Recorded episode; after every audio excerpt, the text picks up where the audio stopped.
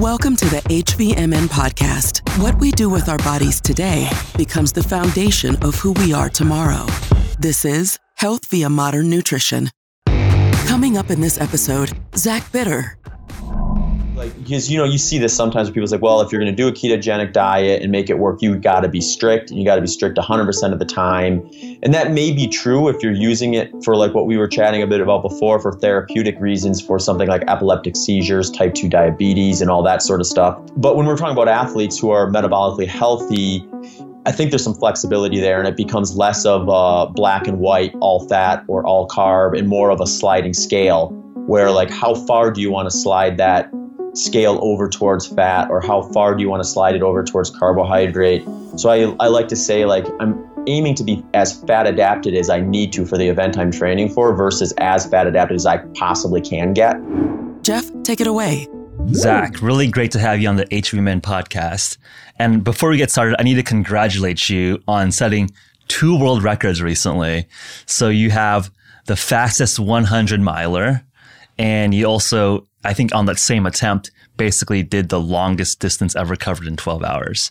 Correct me if I'm wrong, but I believe those are the two accomplishments. Again, very, very insane this level of, of, performance endurance there. Yeah, well, thanks so much for having me on, and thanks for the kind words too. But yeah, where the world record was at and where I have it now, it's kind of in a unique spot where you can kind of double dip and go for the hundred mile, and then if you have any bit of legs left, it behooves you to stay out there and, and, see what you can do for 12 hours. So it's an interesting kind of setup. Yeah. And then to give our listeners a sense of the speed and the distance you're covering, you're averaging, I believe, like right around six minutes mile, maybe even less than that over that 100 mile run. Yeah, it's uh, it came out to I think just under 648 per mile was okay. the average pace for the 100 mile set, set of it. And I think most people might be able to run half a mile at a seven minute pace, maybe a mile if you're relatively fit.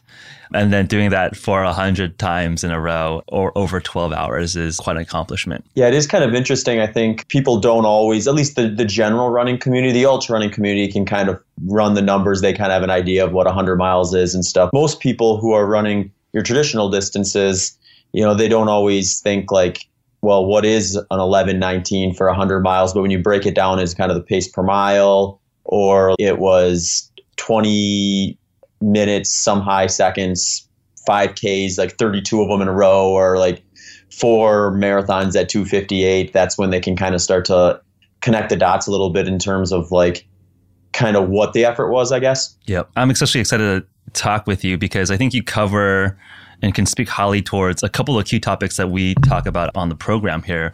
One is low carb, high fat nutrition and what that means in terms of metabolic health, but also in terms of performance. And I would say the other big topic that we like to cover is high end human performance. How do we enhance ourselves? And, and I think from a accomplishment perspective, being the best in the world at something definitely surpasses that mark there. Perhaps the way to get started here is how does one decide to be the fastest 100 miler in the world? it's funny because I think you end up in that position at some point. You don't necessarily plan for it. But for me, I got into running as early as in middle school, was my first kind of exposure to endurance events in general. And that was more or less just because I realized fairly quickly that I could be kind of near the front if I ran distance, or I could near, be near the back if I ran sprints. So as yeah. a middle school age boy, you kind of gravitate towards what your interests are, which tend to be what you're better at. So I had a little bit of a, maybe a nudge in that direction from those experiences. And then, in you know, in high school and college, I started getting more and more interested in the sport as a whole. And by the end of my college experience, I started getting really interested in just kind of the training methodology and like the hows and the whys, like rather than just going for a run or doing a workout because the coach said do this workout, like trying to figure out well why would we do that workout then and why do we put this here and where does recovery fit into the equation and all that sort of stuff. So one of the biggest takeaways I had during my college running experience was that my favorite workout of the week was the long run. So after college, when I kind of was removed from some of that structure of the team atmosphere and the coach and all that stuff, I started kind of just gravitating to doing more of the stuff I liked versus what I felt like I had to do to meet peak potential in any specific event. Yeah. So what was your event in college? I did mostly like 5K in 10K for track and then 8K for cross country. So relatively short. So this was not, yeah. you were not a marathoner in college. No, you can do marathon in like a subset of college sports, but not necessarily in like your traditional Division three, Division two, Division one programs. Mm-hmm. Typically don't go past 10 kilometers, at least not yet anyway. But that's an interesting discussion point too, because I think it kind of sets the stage for like where American distance runners end up in the marathon versus other countries where they sometimes start much earlier targeting that distance. But but yeah, you know, mostly 5K, 10K stuff in college. And then after college, I explored kind of longer distance running, longer, longer distance maybe. And it yeah. just was a logical, like if you can call it logical, a logical move was to go into ultra running eventually. So it's kind of how I got into that. I presume that you racking up distance and you realize, okay, mm-hmm. I'm like a decent marathon runner. Okay, this is handleable. I want to do a, a 50k. I want to do a 100k. Okay, let's do 100 miles. What were some of the key benchmarks or checkpoints as you went on to be a world class ultra runner? After college, I kind of focused it on just building up my aerobic base more or less or my volume. I got intrigued by kind of a high mileage training plan, if you want to call it a plan. At first, it was just doing a lot of like kind of moderately low intensity runs at, a high volume. And just to kind of keep interest, I would jump in marathons or put marathons on the schedule. But I never really did what I would consider a well structured marathon buildup where I went through the full phases of training in a way that I would be really faithful in the approach, producing my fastest potential time. But I did a few of those before I jumped to my first ultra marathon and then have done them since then as kind of long, hard workouts in preparation for longer ultra marathons. But I would say, relative to my college experience, you know, the marathon seemed a lot more interesting to me than, say, like the 5K or the 10K. And that definitely kind of bridged the gap between those traditional collegiate distances and then doing my first ultra marathon which was actually a 50 miler. So i've done some 50ks as well but i, I actually did the 50 miler first and i lived in wisconsin at the time and i kind of stumbled upon the fact that there was actually a 50 miler in the state. I had no clue at the time. And when i saw that i was like well my first thought was i think i was like 24 at the time. And my first thought was well, I'll do this one just to see what it's like, but then I probably won't do another one until I'm like 30. Yeah. and I'm 33 now, just so your listeners know. But, but yeah, so then I, I did that and I thought that was such an interesting experience. By that same time next year, I was kind of all in and I was starting to do training for ultra marathons specifically and kind of being a little more specific about my training and periodizing things a little more versus just going out there and running a long amount every day or whenever I felt good enough to do that. When did you realize that, hey, like I'm not just like a serious amateur pseudo professional long distance runner. Hey i could be the world's best. It took me a little bit of time probably to realize the depth that there was in ultra marathon running in terms of just the variety of events you could do. My introduction in was just trails. And i guess my thought naively as it may have been was that like you know ultra marathons are just more or less done on the trails for the most part. And in north america that's a pretty big majority of the ultra marathon running, which is interesting because when you look at the history of the sport in North America, it actually was the opposite back for if you go back further, the road and the flatter stuff got a lot of momentum. The trail was this really tiny, almost unheard of community. So like the hard 100. Yeah, like the Western states and those those type of events. So I think probably if folks have listened to David Goggins or Jeff mm-hmm. Browning, who we work with, does a lot yeah. of those like trail races. So I guess like that mm-hmm. might have been one route, but it sounded like in the history of the sport, it used to be more flat and track based. And there's like yeah. some resurgence of interest around the trail and road running. Yeah, and you can even go back into I think the late 1800s. They would do like six day events and timed events in Madison Square Garden, and I think it actually got fairly popular for a while, where they'd have a lot of people out there, and there was a whole lot of other stuff going on. It was almost like a circus, yeah. and they would be betting on runners and things like that. So it was kind of interesting to see some of that stuff. But for me, it was I kind of stumbled upon this idea or this principle of specificity of training. And when you get into like distances as long as 100 miles, terrain and environment and weather play a huge role for that specificity because if you're better prepared for a specific weather or a specific terrain, it just compounds itself over the course of 100 miles. I, you know, I jumped into some flatter road type ultra marathons near the end of 2013 and uh, upon that, kind of introduced me into this event in Phoenix called the Desert Solstice Track Invitational. So the race directors for that actually reached out to me and asked if I wanted to come do it at the end of 2013. And I was interested because I'd actually just saw that there was a guy named Jon Olsen who had at that point had just broke the American record for 100 miles and he was also the first American to go under 12 hours for 100 miles. So I had just done a road 50 miler a few weeks earlier and ran 5 hours and 12 minutes for that one and my thought was if I can do 50 in 512, I can probably go through 50 during a 100 miler in 545 and then hold on for dear life and squeak under Jon Olsen's time. Yeah. So that was kind of my goal on that day.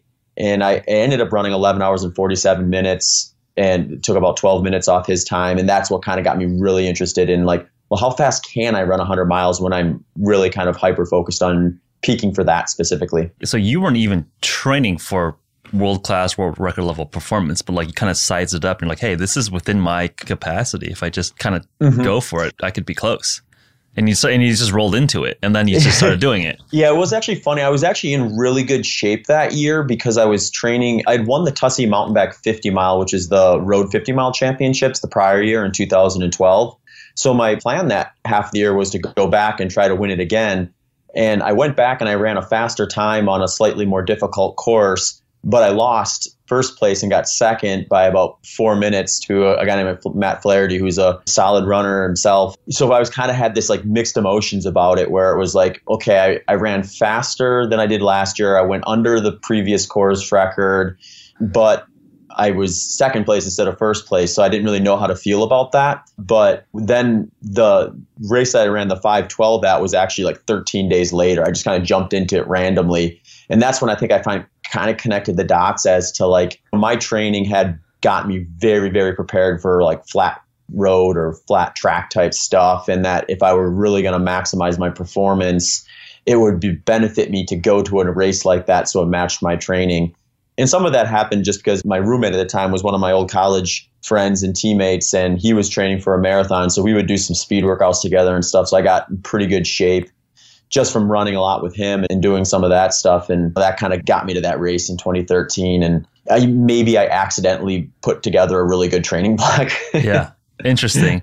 I want to talk about nutrition a little bit, but perhaps to give folks who have a little bit of amateur running experience like myself, what does a typical volume per week look like? I mean, you're doing like 100 miles a week or i have no idea how to train for a 100 miler.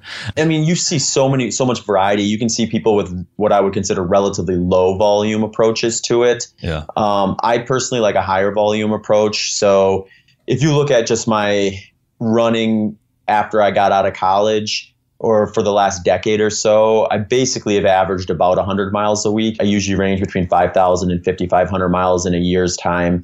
So it can be a little above that sometimes or right at it or a little below it, but it comes out to about that 100 miles a week on average. And within that, you know, you have phases of the year where you're doing less and phases where you're ramping up. So like when I peaked uh, for this last 100 mile, 12 hour effort, my kind of key training phase was this four week block where I had three build up weeks and a deload week. And a deload week is just where you kind of reduce volume and intensity. And that was like about 130 miles, 150 miles, a 75 mile week, and then another 150 mile week. And that's kind of what a peak training block would look like when I'm really getting in a good spot in training and both physically and mentally really motivated to go after something. And then internally within that week, are you doing a couple long 20, 30 milers and doing three, four, five, 10 milers? How are you splitting up the volume? Yeah, I'm usually backloading it a little bit to that Saturday, Sunday, and doing at least kind of a relatively long run on one of those two days and then a longer long run on the other. So I had a couple weekends where it was like a 20, 30. I had another weekend, I think that was a 28 and a 27. And I'm trying to specify it as close to the course too. So being that this last one was on a track, I was just doing it on this like 400 meter dirt track kind of near my house. and it is interesting because I live in Phoenix, Arizona. So, you know, we were kind of still in the thick of summer. So a lot of those runs were ending above 100 degrees. And it's both good and bad, I think. Like you're dealing with the monotony of running around a 400 meter loop. But when it's that hot, it's not the end of the world, I think, because then you can just have your cooler sitting there and you can grab more water and cool off. You have like ice and stuff right there for you. So it makes it a little easier logistically, at least. you planted a seed there, which is the mental game of doing such a long endurance uh, sport. And I think that's something that I think about a lot the mental state, the mental game of doing something like this. So let's plant a seed there to talk about that. But before that, I want to talk about nutrition. So we have a good understanding of okay, your trajectory as a runner, as you're scaling up volume and realizing, hey, I have a potential to be the world's best at these types of you know 100 mile range races. But on the nutrition side, it's quite interesting because probably as you were being taught and coached through college, the dogma is carb load, carb load, you know, shoot sugar gels and carbohydrate gels as you're doing these races. And you're well known to be primarily fueling with a ketogenic or low carb, high fat protocol. Can you talk us through how, why did you stumble upon some of the ketogenic principles and, and how you started experimenting? My exposure to it was almost accidental, but very well timed when I look back at it. I first got interested about eight years ago. And one of the reasons I even found out about it was when I was doing some of my training, I started feeling a little guilty about how many hours I was spending out there running. And I thought, like, well, how, how can I add to that experience? So I started listening to podcasts mm. while I was running so I could at least learn while I'm doing it, not feel like I was just spending you know 20 hours a week sometimes running and not having anything else to report back about yeah and that kind of gave me the idea of like that even existed a ketogenic diet or a high fat low carb diet and ironically enough around that same time I noticed that when I was doing my high level training and racing relatively frequently, it was just very difficult to manage sleep, manage energy levels over the course of the day. And those were kind of red flags to me in the sense that, you know, I'm in my mid 20s. I'm supposed to be like as strong as I am in my life. And here I am sleeping worse than I did when I was younger. I was on a roller coaster energy wise when I was at work. And you're just kind of tied to that nutrition. You'd want to you'd be eating basically all day long to sustain a big training load and work and all that stuff. And it just didn't seem sustainable to me. So I was at a bit of a crossroads because I knew that the training had a role in that. Like I could have probably gotten away with my nutritional plan had I not been running as much as I was. Yep. But I was enjoying that. Like I, it, I wasn't miserable running and I wasn't miserable racing. So I was hesitant to kind of give up on that component right away without exploring some other options. So the other logical option to me was, you know, let's see if I can manipulate my diet a bit and deviate away from what I would consider a very well formulated high carbohydrate diet. I wasn't eating like a bunch of junk food or anything like that. It was very much what you'd expect someone who's interested in nutrition and reading the literature on sports nutrition for endurance athletes that 60 70% of your intake coming from carbohydrates you know the fruits vegetables whole grains that sort of stuff and basically, what I did then is when I got to the end of my season that year, I had a little bit of an opportunity where I didn't have any real focused training for about a month. So I decided I'm going to try this now and kind of see how I feel. And if worst case scenario, it doesn't work and I just deviate back and at least it's not interrupting like a big block of training I'm doing preparing for a race. Yep. So the biggest eye-opening thing to me was once I got going into it, a couple weeks into it, I started sleeping through the night again. Like so, instead of you know, waking up three, four, five times a night to use the bathroom or waking up wide awake and having to like just restlessly lay there for 30 minutes before I'd fall back asleep. I'd just like in high school and college, I'd go to bed and basically sleep through the night, wake up eight, nine hours later. So that was kind of a really big indicator to me that there's something to that or there's something in the way my nutrition was behaving with my body before and within the context of a high fat, low carb diet. And it sounded like you also pretty rapidly keto adapted, right? Because I think a lot of people that are transitioning mm-hmm. from a more of a carbohydrate driven metabolism to more of a fat driven metabolism, they'll have like the keto flu, they'll have some lower performance or restlessness. But this might be due to the fact that you probably were dipping into a ketotic state as you're doing these long races and you're maybe just a little bit more fat adapted from mm-hmm. your exercise load that made it easier to transition. I'm just curious in terms of yeah your your your transition there. You can definitely move your level of fat adaptation just through training. The reason that that's not an excuse, in my opinion, would be you can move the needle a little bit with that, and there's probably individuals out there who can move the needle quite a bit with that. but it's not nearly as much as you can move the needle when you're treating your nutrition with it as well. And we yeah. saw that. The faster study was Volek, Volek yes. 2014. And what they did, and the thing, reason I find it interesting is they took a 10 person high fat cohort and a 10 person high carb cohort, and they made sure the, the both of the groups were highly trained athletes. So we could basically assume that they had maximized their ability to improve fat oxidation through training. Like none of these guys were off the couch, none of these guys were unfit. Yep. So when they did the study, like the high fat cohort was burning well above textbook levels. Before that, you'd look in the textbooks and you'd be like, if you're a freak, you might burn 0.9 or maybe 1.0 grams per minute of fat. Whereas I think I produced like 1.56 grams per minute or something like that. And I wasn't the highest. There's guys who were in the 1.8 range even. So you're looking at like a 50% improvement in that. You're a subject in that study. Yep. Mm-hmm. Yeah. That's super cool. I got confused with the NOVA study versus the FASTER study. But yes, a lot of people cite that study. So that's cool. I didn't know that you were a subject. Very interesting. At that point, I was convinced enough that what I was doing was working for me at least. So to get kind of the tangible numbers to say, like, okay, this is what's happening was useful for me. And the other thing that I found really useful was it also kind of showed me that there is a bit of wiggle room there. It's not all black and white. Because, you know, you see this sometimes where people say, well, if you're going to do a ketogenic diet and make it work, you got to be strict and you got to be strict 100% of the time. And that may be true if you're using it for what we were chatting a bit about before for therapeutic reasons for something like epileptic seizures, type 2 diabetes, and all that sort of stuff. But when we're talking about athletes who are metabolically healthy, I think there's some flexibility there, and it becomes less of a black and white, all fat or all carb, and more of a sliding scale where, like, how far do you want to slide that scale over towards fat, or how far do you want to slide it over towards carbohydrate? So I like to say, like, I'm aiming to be as fat adapted as I need to for the event I'm training for versus as fat adapted as I possibly can get.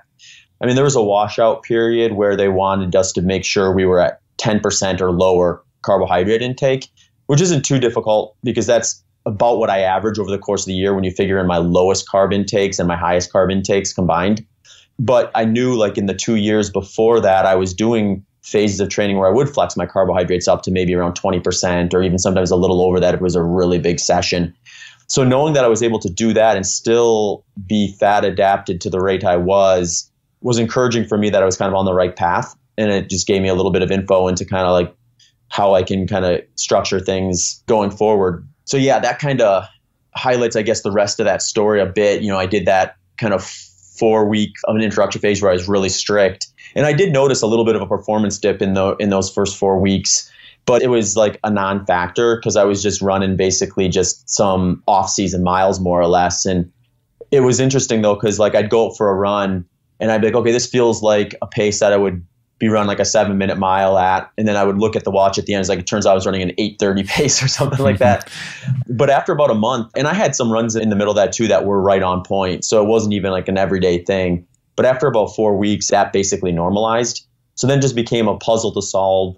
That was like, okay, now what happens if I stay that low all the time when I reintroduce some real specific sessions that are more short interval VO2 max based or threshold running type paces? And that's when I started to kind of see where there was maybe a little bit of wiggle room for someone training as hard as I am, or maybe you could say a lifestyle component where the whole like kind of 30, 50 grams a day is more applicable for someone who's leading a more traditional lifestyle or they're going to the gym a few times a week or they're, you know, dealing with something therapeutic versus someone who's a highly trained endurance athlete. I think that window shifts closer to like maybe 100 and 150 grams a day.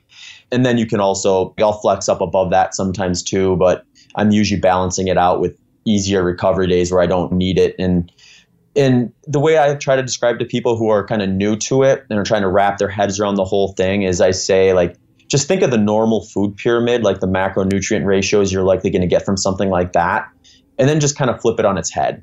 So I wouldn't follow a high carb diet and eliminate fat altogether. But if I'm following a high carb diet by default, I'm going to have to be eating relatively modest amounts of carbohydrates, modest amounts of protein, and then that foundation is in fat.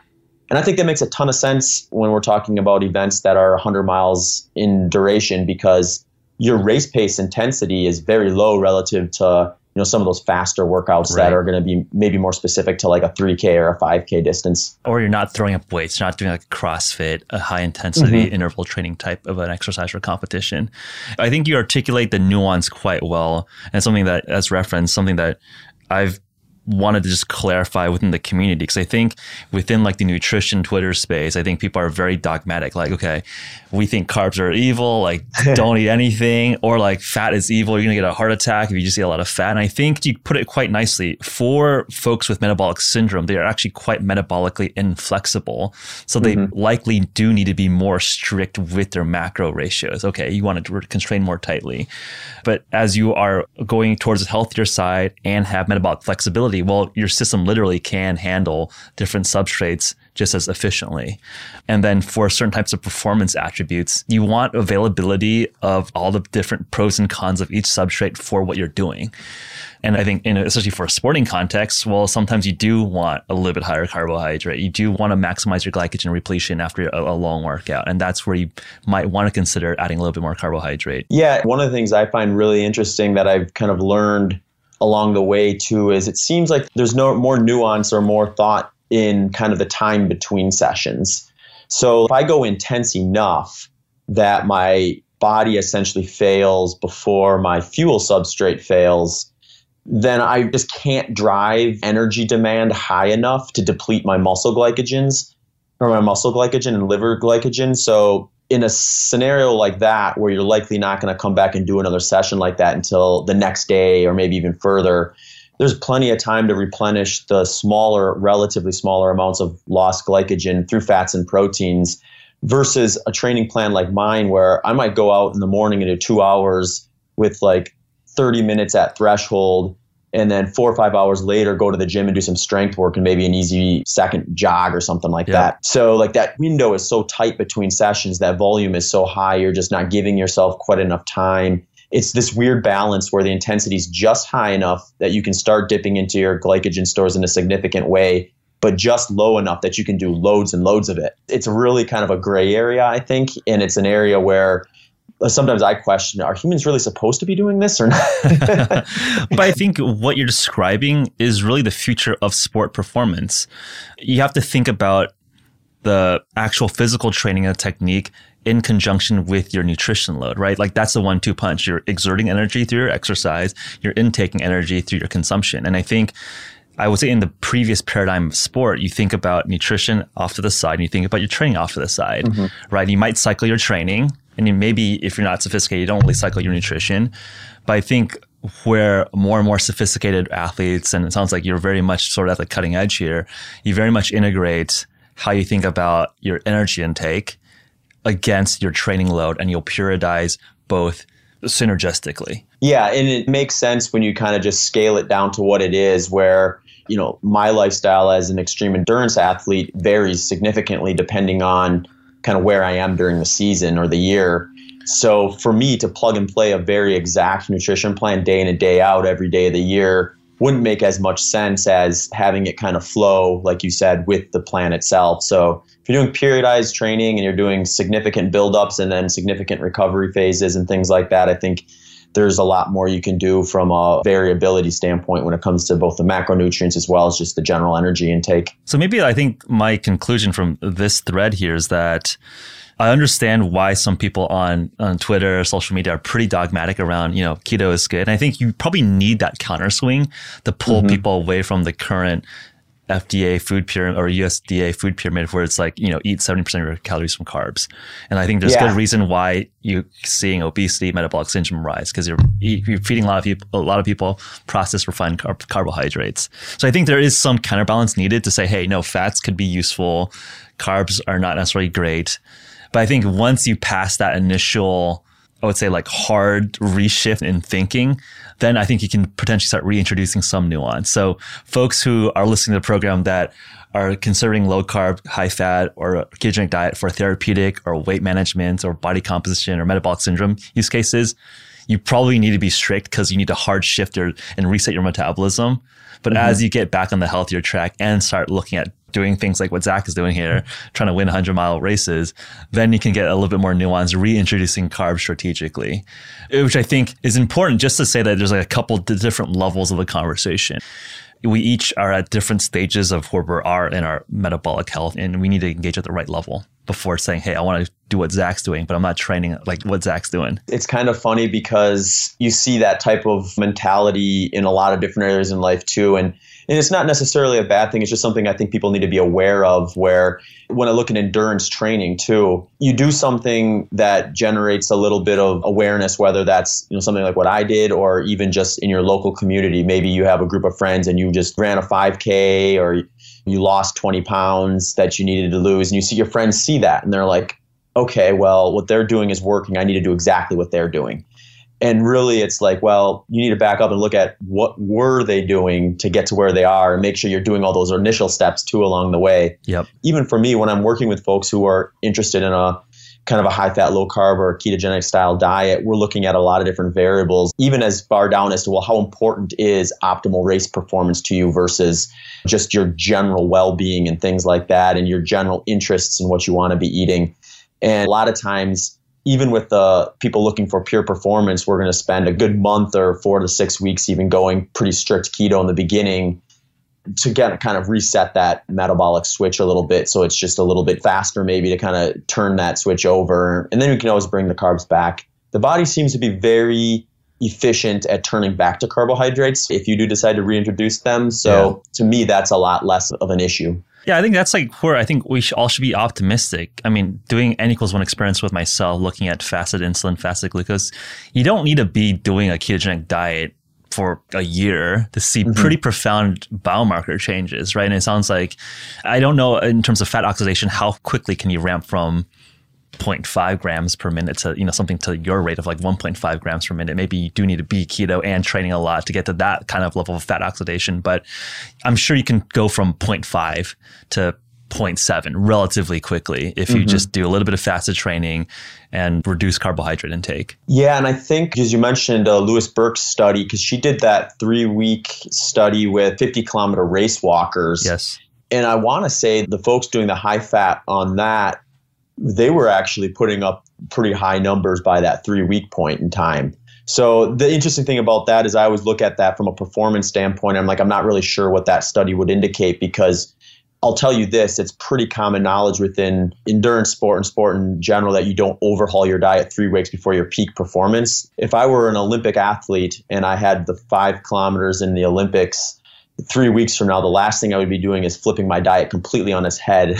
so I'd have to look at that study to see more nuance out of it. My guess is it's saying what it, it was intended to say, and a lot of people just maybe extrapolate out from it more than what it's intended to say or do. Yeah, to give context to the listeners, I think Volek and Phinney are kind of the key thought leaders around in, in, academia around ketogenic performance. And I would say that Louise Burke's, I think the NOVA study was like, hey, maybe it might increase fat oxidation, but it doesn't increase actual end performance. And and I think the counter argument, I think the point that you bring up as a student, which is that you're not expecting to match your previous PRs if you change your diet completely and try to shift your me- metabolic state completely from glycolysis driven to ketosis or lipolysis driven in three weeks. Mm-hmm. Even if we do look down the road and say, like, okay, this person's following that for a year or two, I would suspect a lot of them would have the same experience I did, which is the strict keto isn't necessarily ideal for peak performance, but that doesn't mean that you have to go right back to high carb. Yep. You know, you can kind of do something more similar to what I do, or that periodized kind of carb sneak in there, and that's where I'm interested in. I'm interested in kind of that that middle ground between the two, and hopefully some funding goes towards some of that stuff down the road, and we see some more research and some studies done. But either way, you can do your own N equals one experiment if you're interested enough. Someone's got to like make some sort of catchy name for that, because I think what you're describing is similar to what I implement personally, which is I would say that I have a low carb ketogenic base, but I will add in carbohydrates ahead of certain types of high intensity weightlifting workouts or mm-hmm. you know if i'm doing like a you know a long bike ride for an afternoon i will use carbs if i want to be maximizing performance but i also do some fasted training as well and just blend it together yeah you know and it's interesting too because i think when you look at what i'm eating i hardly see it as restrictive because of the knock on like a strict ketogenic diet or if you're going to be like a zero carb diet is people will look at that and be like, well, I can't sustain that. And then the numbers probably reflect that too in terms of people starting and stopping or falling out and feeling like they failed versus, you know, staying the course. And it's like when you kind of get into that high fat, low carb, where you're flipping it on its head, but not going quite as low as those therapeutic ketogenic levels would be at. You have a little more wiggle room there, so it doesn't feel as restrictive. And I always get a little bit of a kick out of that because every once in a while someone will say like, "Well, I could never do it because I wouldn't be able to eat this anymore," and they'll send me a picture of like this meal, and I'll look at the meal. And it's like, you, you know, I, I could actually eat that. Like, it wouldn't ruin my plan. I would just be maybe a little more strategic about when and where I ate it. Exactly. so it's all uh, individualized anyway at that point. Anyway, it's like uh, people assuming that other people are going to foods that they're eating versus the ones that they are. exactly. One thing that I think is interesting that I would say is a popular subthread from the low carb community is carnivore. I know that you do a podcast with Shawn Baker, who's been on our program, who's quite the carnivore proponent. Curious, how heavily animal based are you? How do you sort of take all the recent N equals one anecdotal stories from carnivore? I think it's really, really fascinating, especially when you start to look into where it's being more heavily researched versus just the anecdotes we see on Twitter and we see online because I think the first thought to most people is just, well, this is just a bunch of crazy people that decided for whatever reason, maybe it's because they got mad enough at the vocal vegans that they're going to go completely opposite. Yeah. Versus like there's a group out of Hungary, the Paleo Medicina group. I'm not sure if you're familiar with them, but it's a guy, Dr. Csaba Tóth and Dr. Zsófia Clemens. And they're doing a ton of fascinating research with an animal based diet to help people with like just really, really bad metabolic syndrome and digestive issues.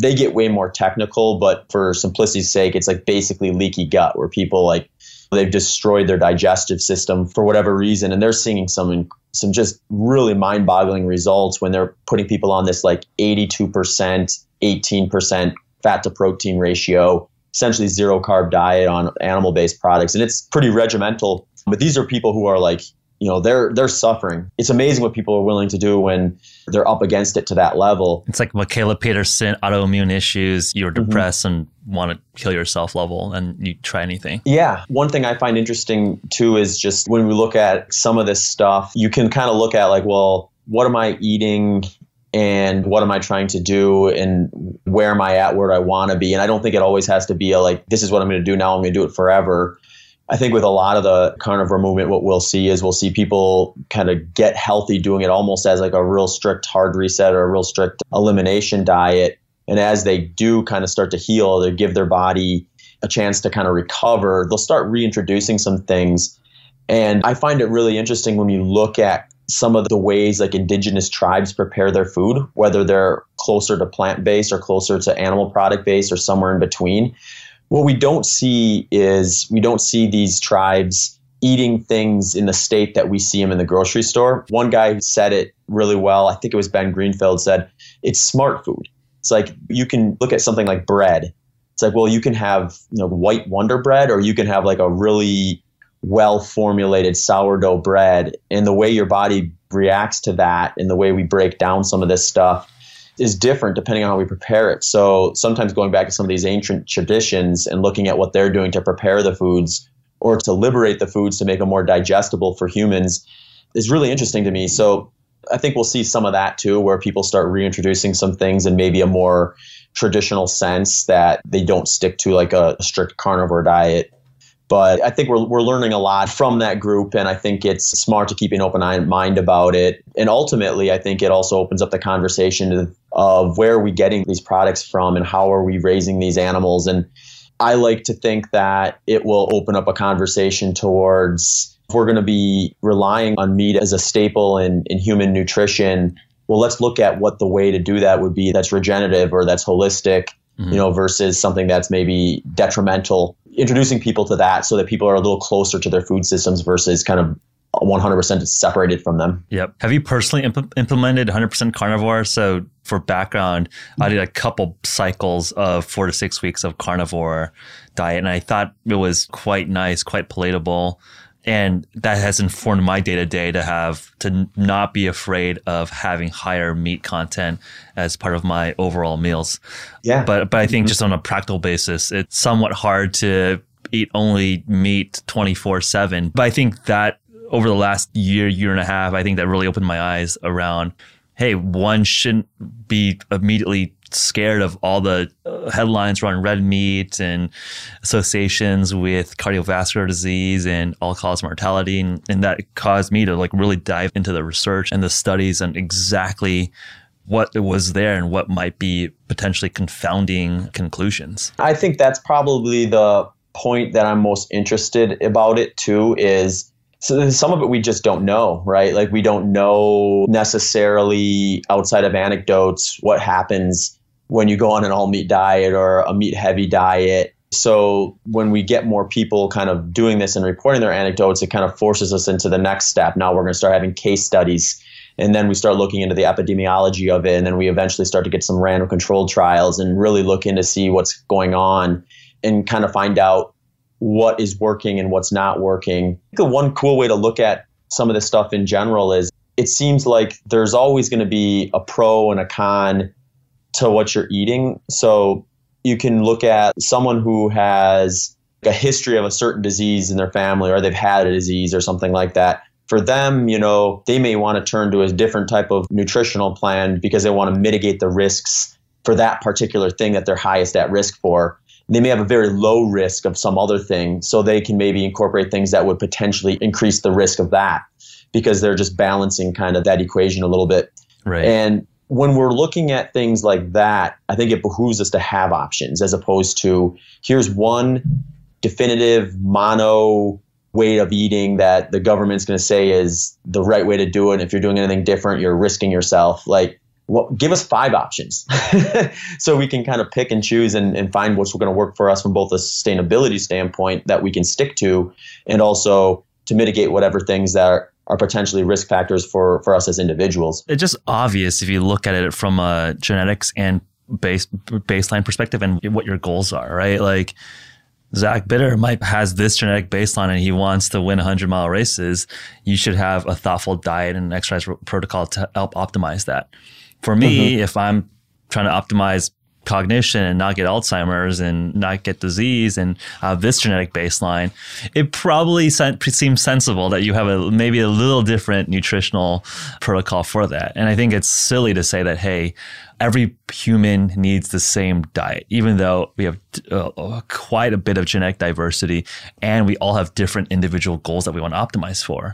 Again, you know, trying to win a gold medal that activity is probably pretty orthogonal to what you'd want to do to prevent disease or try to live you know as long as possible right? Mm-hmm. you're, just, you're just trying to optimize for very different endpoints. Yeah. Nowadays too when we have availability to be able to kind of see and follow basically anyone who's willing to put it out there now you like you see these different goals and these different areas of focus. So it's there's no shortage of kind of seeing where those differences kind of come into play yeah. So one topic that I want to move towards is the mental discipline, the mental game of what it takes to do these 100 mile ultra endurance events. And again, I'm a very, very amateur, dabbles in these types of endurance events. I, the longest run I did was a 30 mile run. And the initial entry to that is pretty stark for most modern people, where we're very much used to having some stimulus from our phones or devices every 10 minutes. And if you are properly training for these longer runs and doing a 100 mile run, you are by yourself for like 12 hours. Do you focus on anything? Do you just let your mind drift? What is it, or hour five into an effort like this? When I talk about endurance sport in general, I think the training, both physical and then the mental components, are all there no matter what distance you're doing it just comes down to kind of where you place them and where you focus more emphasis or less emphasis. So as you start pushing up in distance into some of these longer events like the 100 mile stuff, I think that mental component just gets a little different where instead of kind of being able to force yourself through an acute pain for a relatively short period of time like you'd get in like a 5 kilometer race, now you're asking yourself to push yourself through the monotony and the self-doubt and the boredom and the kind of gradual fatigue and the like slow aching pain type of a thing. Yeah. And it's almost like you have this mental reservoir that you're pulling from. So you need to be careful about when and how you're doing that. And you definitely want to go into a race with that reservoir as full as possible because that's just going to give you more potential to kind of push through some of those low points or those negative thought processes. So you kind of highlighted it perfectly when you said like the four or five hour part because, you know, in my last particular event, that's a point in the race where I've been out there long enough where I'm starting to feel it a bit physically. Yeah. I mean, five hours of running is five hours of running, no matter how you skin it. I mean, most people can't even stand for five hours, right? like, just think about that. Like, when's the last time, like, most of us have stood on our feet for five hours straight? You get tired from just standing, and it's like, okay, you're covering some big ground. Yeah. So, like, you know, you get to that point, and then if you think about it, then too, you're like, okay, I'm feeling a little bit worn down. I feel like I've been running for five hours, but I got six or seven hours to go. So that's difficult in the sense that it's really tough to start wrapping your head around what you have left to do. So I think that point in the race, you do find yourself, or at least I do find myself having to kind of fight back a little more doubt. And then as I kind of get closer and closer to something I can wrap my head around, it gets you get a little more optimistic. It's maybe a little easier, assuming the day's going well. If the day's kind of coming off the rails, then sometimes the further in you get, the harder it gets because then you're just questioning why you're out there on a yep. constant basis. So for me, like when I was at mid 40s, I was kind of at that point where I looked at the unique thing about the event I just did is it's on a 443 meter loop, so I can see my split basically less than a, a, more frequent than every two minutes. So to go back to what I was saying before about that that mental energy or that reservoir, if I choose to watch my splits every lap, I'm probably going to exhaust my mental reservoir a little too quick. So some of it's just doing like little mental tricks where I'm acutely aware of my pace and effort enough where if I give myself like a few laps in the beginning to kind of dial in the pace range I want, I can kind of just cruise for a while and avoid looking at that and just get a rhythm going and let my mind wander a little bit. But I'm spot checking. Because if I notice I'm drifting out either too fast or too slow, I'm going to want to kind of recalculate or recalibrate that intensity and that effort to make sure I'm still in that range. And I get to I got to that point around the mid 40s where I had been slipping out of my pace a little bit, going a little too slow. You know, the thoughts start crossing your mind like, well, maybe I just don't have a PR or a world record performance in me today. Maybe I should just kind of settle down and take what I can get. You start thinking like, well, 11 hours and 50 minutes would still be a solid day, and then I can yeah. be fresher for a race down the road. And you almost have to say like, well, wait a second. Think of how many hours and how many uh, training sessions you went through to get ready for this particular opportunity. Don't let it slip away right now. Let's kind of start to zoom in a little bit and say, okay, I'm in the next two miles. I'm going to get back into the pace range. I'm going to see how I feel at two miles before I make any rational decisions. And then you can kind of start to slowly turn things back from that negative self talk to that positive self talk so I got myself into kind of that position where I was back into my split range. And then once I was in that, it became a little easier to say, okay, now let's just do a few more miles. And you start getting closer and closer to that point that I was explaining before where, okay, now I'm far enough into this race where I'm within the distance that I did my longest long run, or I'm within the distance where my average of my long runs ended up at. And then you can kind of shift your mind from I'm out here trying to run 100 miles as fast as I can to I'm just doing something I do on a weekly basis now. Yep. It's that momentum, spiraling that momentum back positive. And then for me on this particular event, I'm pulling from past experiences too. Like there's things I did at this last race that I wouldn't have been able to do earlier in my career just because I didn't have the point of experience. And one of the biggest ones was made an attempt at the world record back in 2015 at an event called the Desert Solstice Track Invitational and I ended up breaking the American record that day. But at mile 80, I was on pace to break the world record. And I remember the race director told me, like, well, these are the splits you need to run at the last 20 miles mm-hmm. in order to break the record. And I just couldn't do it. So when I think back of how many days between then and that race that crossed my mind where I thought, you know, I had this opportunity. I was at mile 80. I could have done it, but I didn't when you think about that enough times, when you get yourself back into that position, you kind of go to a mode of like, okay, I'm not going to let that happen again. Okay. And you learn from that experience, you pull from that. I wouldn't say it was a failure at the time. I broke an American record. I had a, my fastest 100 mile time ever. So there was definitely positives to pull from that event too. But there was also things I could point to that like, well, there's a spot there that I need to make an improvement. That's where I can grow in the sport. So then, you know, getting yourself to where I was at at this last race. I'm just thinking about that, you know, a lot and just thinking about, okay, how much time did I spend getting ready for this? How much time did I spend learning from my previous stuff. You, you, just the incentive to take advantage of the opportunity, I think, gets greater, and that helps out when you can spin it in a positive direction. I wouldn't say that the 2015 race was a failure per se, but it sounded like you took some of that learning experiences, that sense of wanting that you thought that you could have done better as a way to push yourself. And I think it just reflects on a conversation I had with Pete Jacobs, who was a Ironman mm. world champion, who's yep. now shifting more towards a carnivore diet and coming back on on his comeback. And he had an interesting comment around having a mantra of love, positivity. And it sounds like for you, you've pulled on like different parts of sort of negative and positive energy through different aspects of the race. So that's like part one of the question. Some, some clarification on is that kind of the way you think about it? There's sometimes you want to have like, okay, I don't want to fail. Like this person said a mean thing to me. Yeah. I want to prove that person wrong. Screw that person. And then like sometimes you think about like all the positive things. That was kind of part one of the question. And then part two was this is something that I've come to think about more is that, you know, I'm just curious in terms of your world record breaking performance. Would you describe yourself in a state of flow? Would you almost compare yourself to being in a meditative trance or state where if you had a brain scan of you during that race, would that brain scan look like a Zen monk who is just, you know, meditating? and I think that's like an interesting thing I want to just articulate, maybe plant in the ground to talk about after talking about part one. It's a balance for sure. You want to go in with gratitude and you want to go in there being appreciative of the opportunity you have as opposed to being fueled purely by hate or purely by anger. But that's something you can leverage. But hate's powerful, right? It's like the dark side of the force, light side of the force. I mean, I think yeah. I've definitely there's some workouts where I'm like, yo, like I this mm-hmm. person made fun of me. I want to like put that yeah. aggression into the exercise or into the event. Yeah, you think about stuff like that. If you use it at the right time, I think it can be very powerful.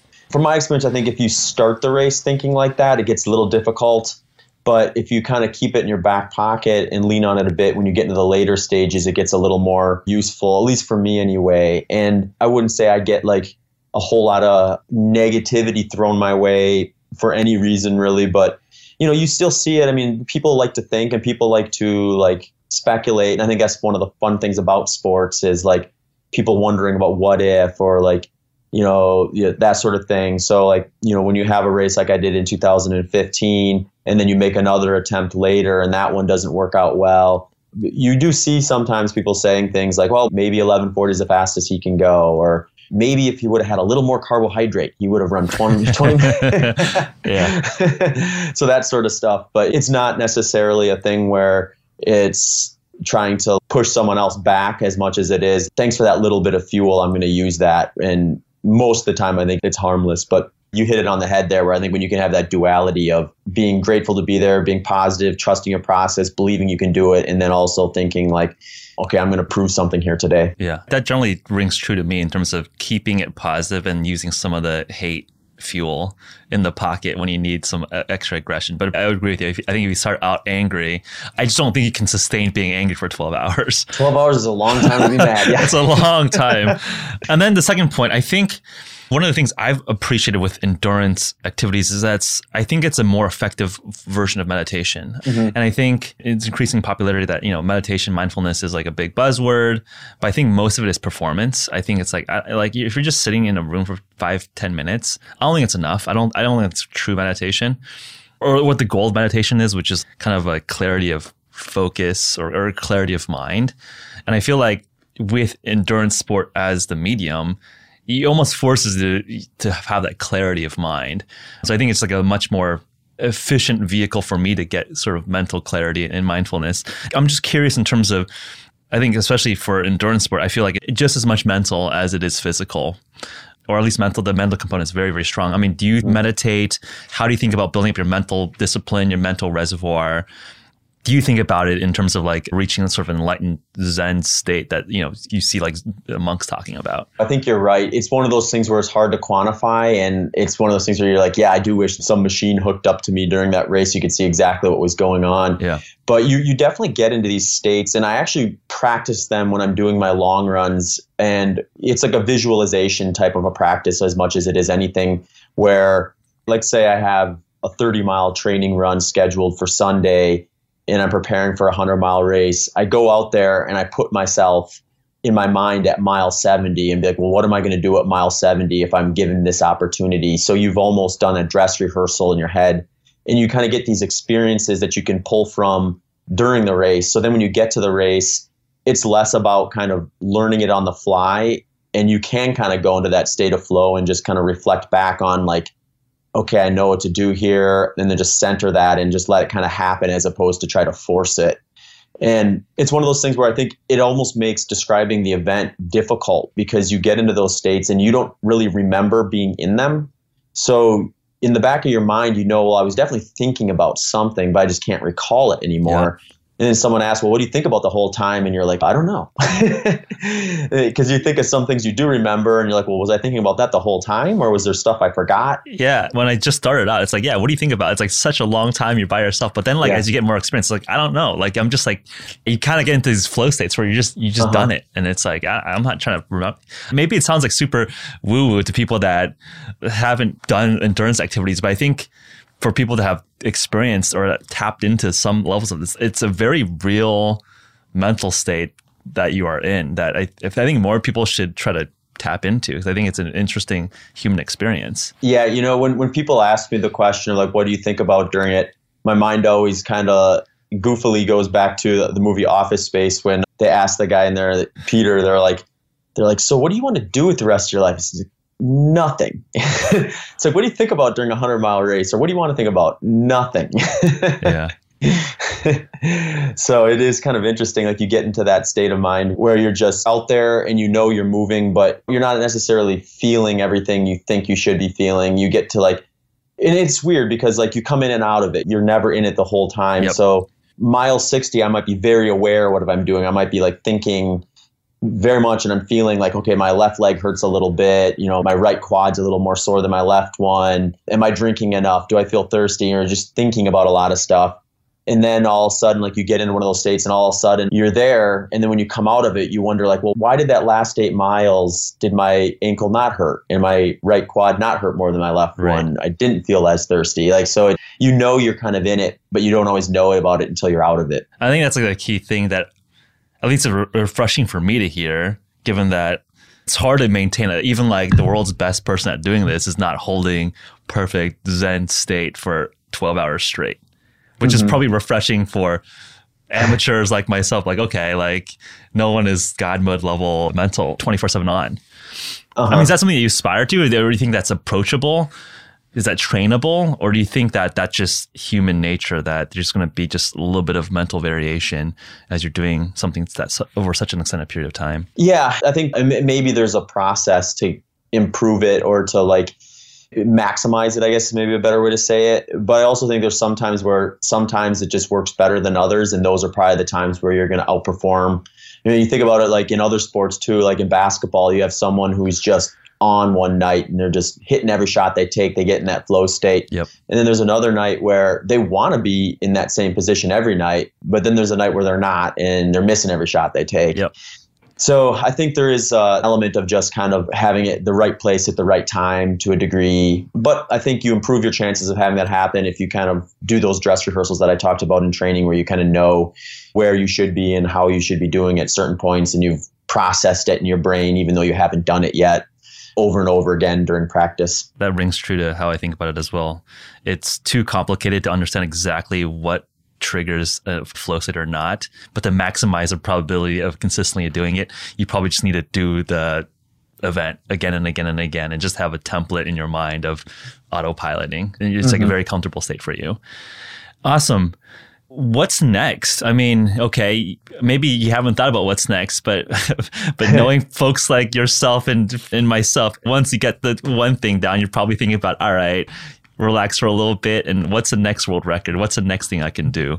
Is there something in your mind that's uh, exciting post a couple world records here? Yeah so the irony of the whole situation is when i started the training block for the second half of the year. I typically divide my year into two halves, at least now that I'm out in Phoenix and I have access to like such a variety of different trains to train in. One half of the year I'll do more trail, climbing, descending type stuff. The other half I'll do more flat, fast stuff. And the first half of the year I was training for the San Diego 100. So when I finished that, I was like, okay, I'm going to start doing my build up for the flat part of the year. And I picked a race that met my timeline really nicely, which is the Spartathlon in Greece. Then, after I had already kind of put all those pieces together, I found out about the event I had just done. And it was like such a unique opportunity. I didn't want to pass up on it. So I thought going into the training block, worst case scenario is I can just use this as kind of a tune up run for the Spartathlon. As I got through the training, I, the flat fitness came back so fast and I had such good workouts that I would, my mindset going into that race I just did was if I feel good, I'm going to go for it. If not, then it is what it is and I'll, I'll be ready for Spartathlon at least. So things went as well as I could have expected, but I still have this race on the schedule to do over in Greece which I'm actually leaving for this Saturday. It's in about, uh, or a little more than a week. So it's a 153 mile race. It goes from uh, Athens to Sparta on kind of a rolling hill, paved and gravel road. So we'll see how that goes. Five weeks recovery is a little tight for something like that, yeah. in my opinion. But the Spartathlon is also a race I feel like I'm probably going to do a couple, if not a few times in my career. So if nothing else, I'll at least be able to kind of get to do a, a repetition of the experience out there and kind of figure out what the course is really like and put together a more solid, more prepared plan for the next time out there. But with that said, I do feel pretty well recovered. I'm going to lean on some fitness that I had before the last race, hopefully, and and see what happens. Awesome. Yeah. Good luck next week. And then one of the questions I always like to wrap these conversations up with I'm curious to get your takes. I think you have so many different interests here. Is that what is the, some of the most interesting scientific questions that you'd like to answer? If you had infinite resources, guinea pig populations, whether you want to look at ultra marathoners or just average Americans, you can put them in a metabolic ward. You can make them do thousand mile runs. What would you study? What would you structure it? maybe you have a couple questions. I would want maybe a more specific, like what would be the like the primary nutrition plan for the varying distances as opposed to like, well, this is what works for endurance or this is what works for powerlifting, this is what works for sprinting. Can we figure out what's the difference between the 50 kilometer and the 100 mile or then the six day or something like that, which I think opens up a ton of windows. Yeah, they're pretty damn different things. Yeah, yeah. like a 5K is like a friggin' sprint to you, but at this point, right? Like it versus like a hundred miler. I mean, that's just a completely different thing. It's like a one rep max deadlift versus like okay, do like a hundred deadlifts in a row. It's like those yeah. are very different types of, of, of, performances. Yeah, completely different systems. So yeah. it is interesting. Okay, so you'd want to get more fidelity and nuance around the different lengths of, of, of race, right? I think right now, mm-hmm. I, I, would agree with you. It's just kind of like sprint and then long distance, and long distance is anything from like 5K to like 500 miles. Yeah, yeah. cool. Well, thanks so much, and then good luck with the Spartathlon next week uh, or a couple weeks. Really good conversation and excited to follow your progress as you keep exploring the limits of uh, human performance here. Yeah, well, thank you so much for having me on. It's been a lot of fun. Cheers. Take care. If you're interested to learn more about HVMN, visit www.hvmn.com/pod. Thank you for tuning in.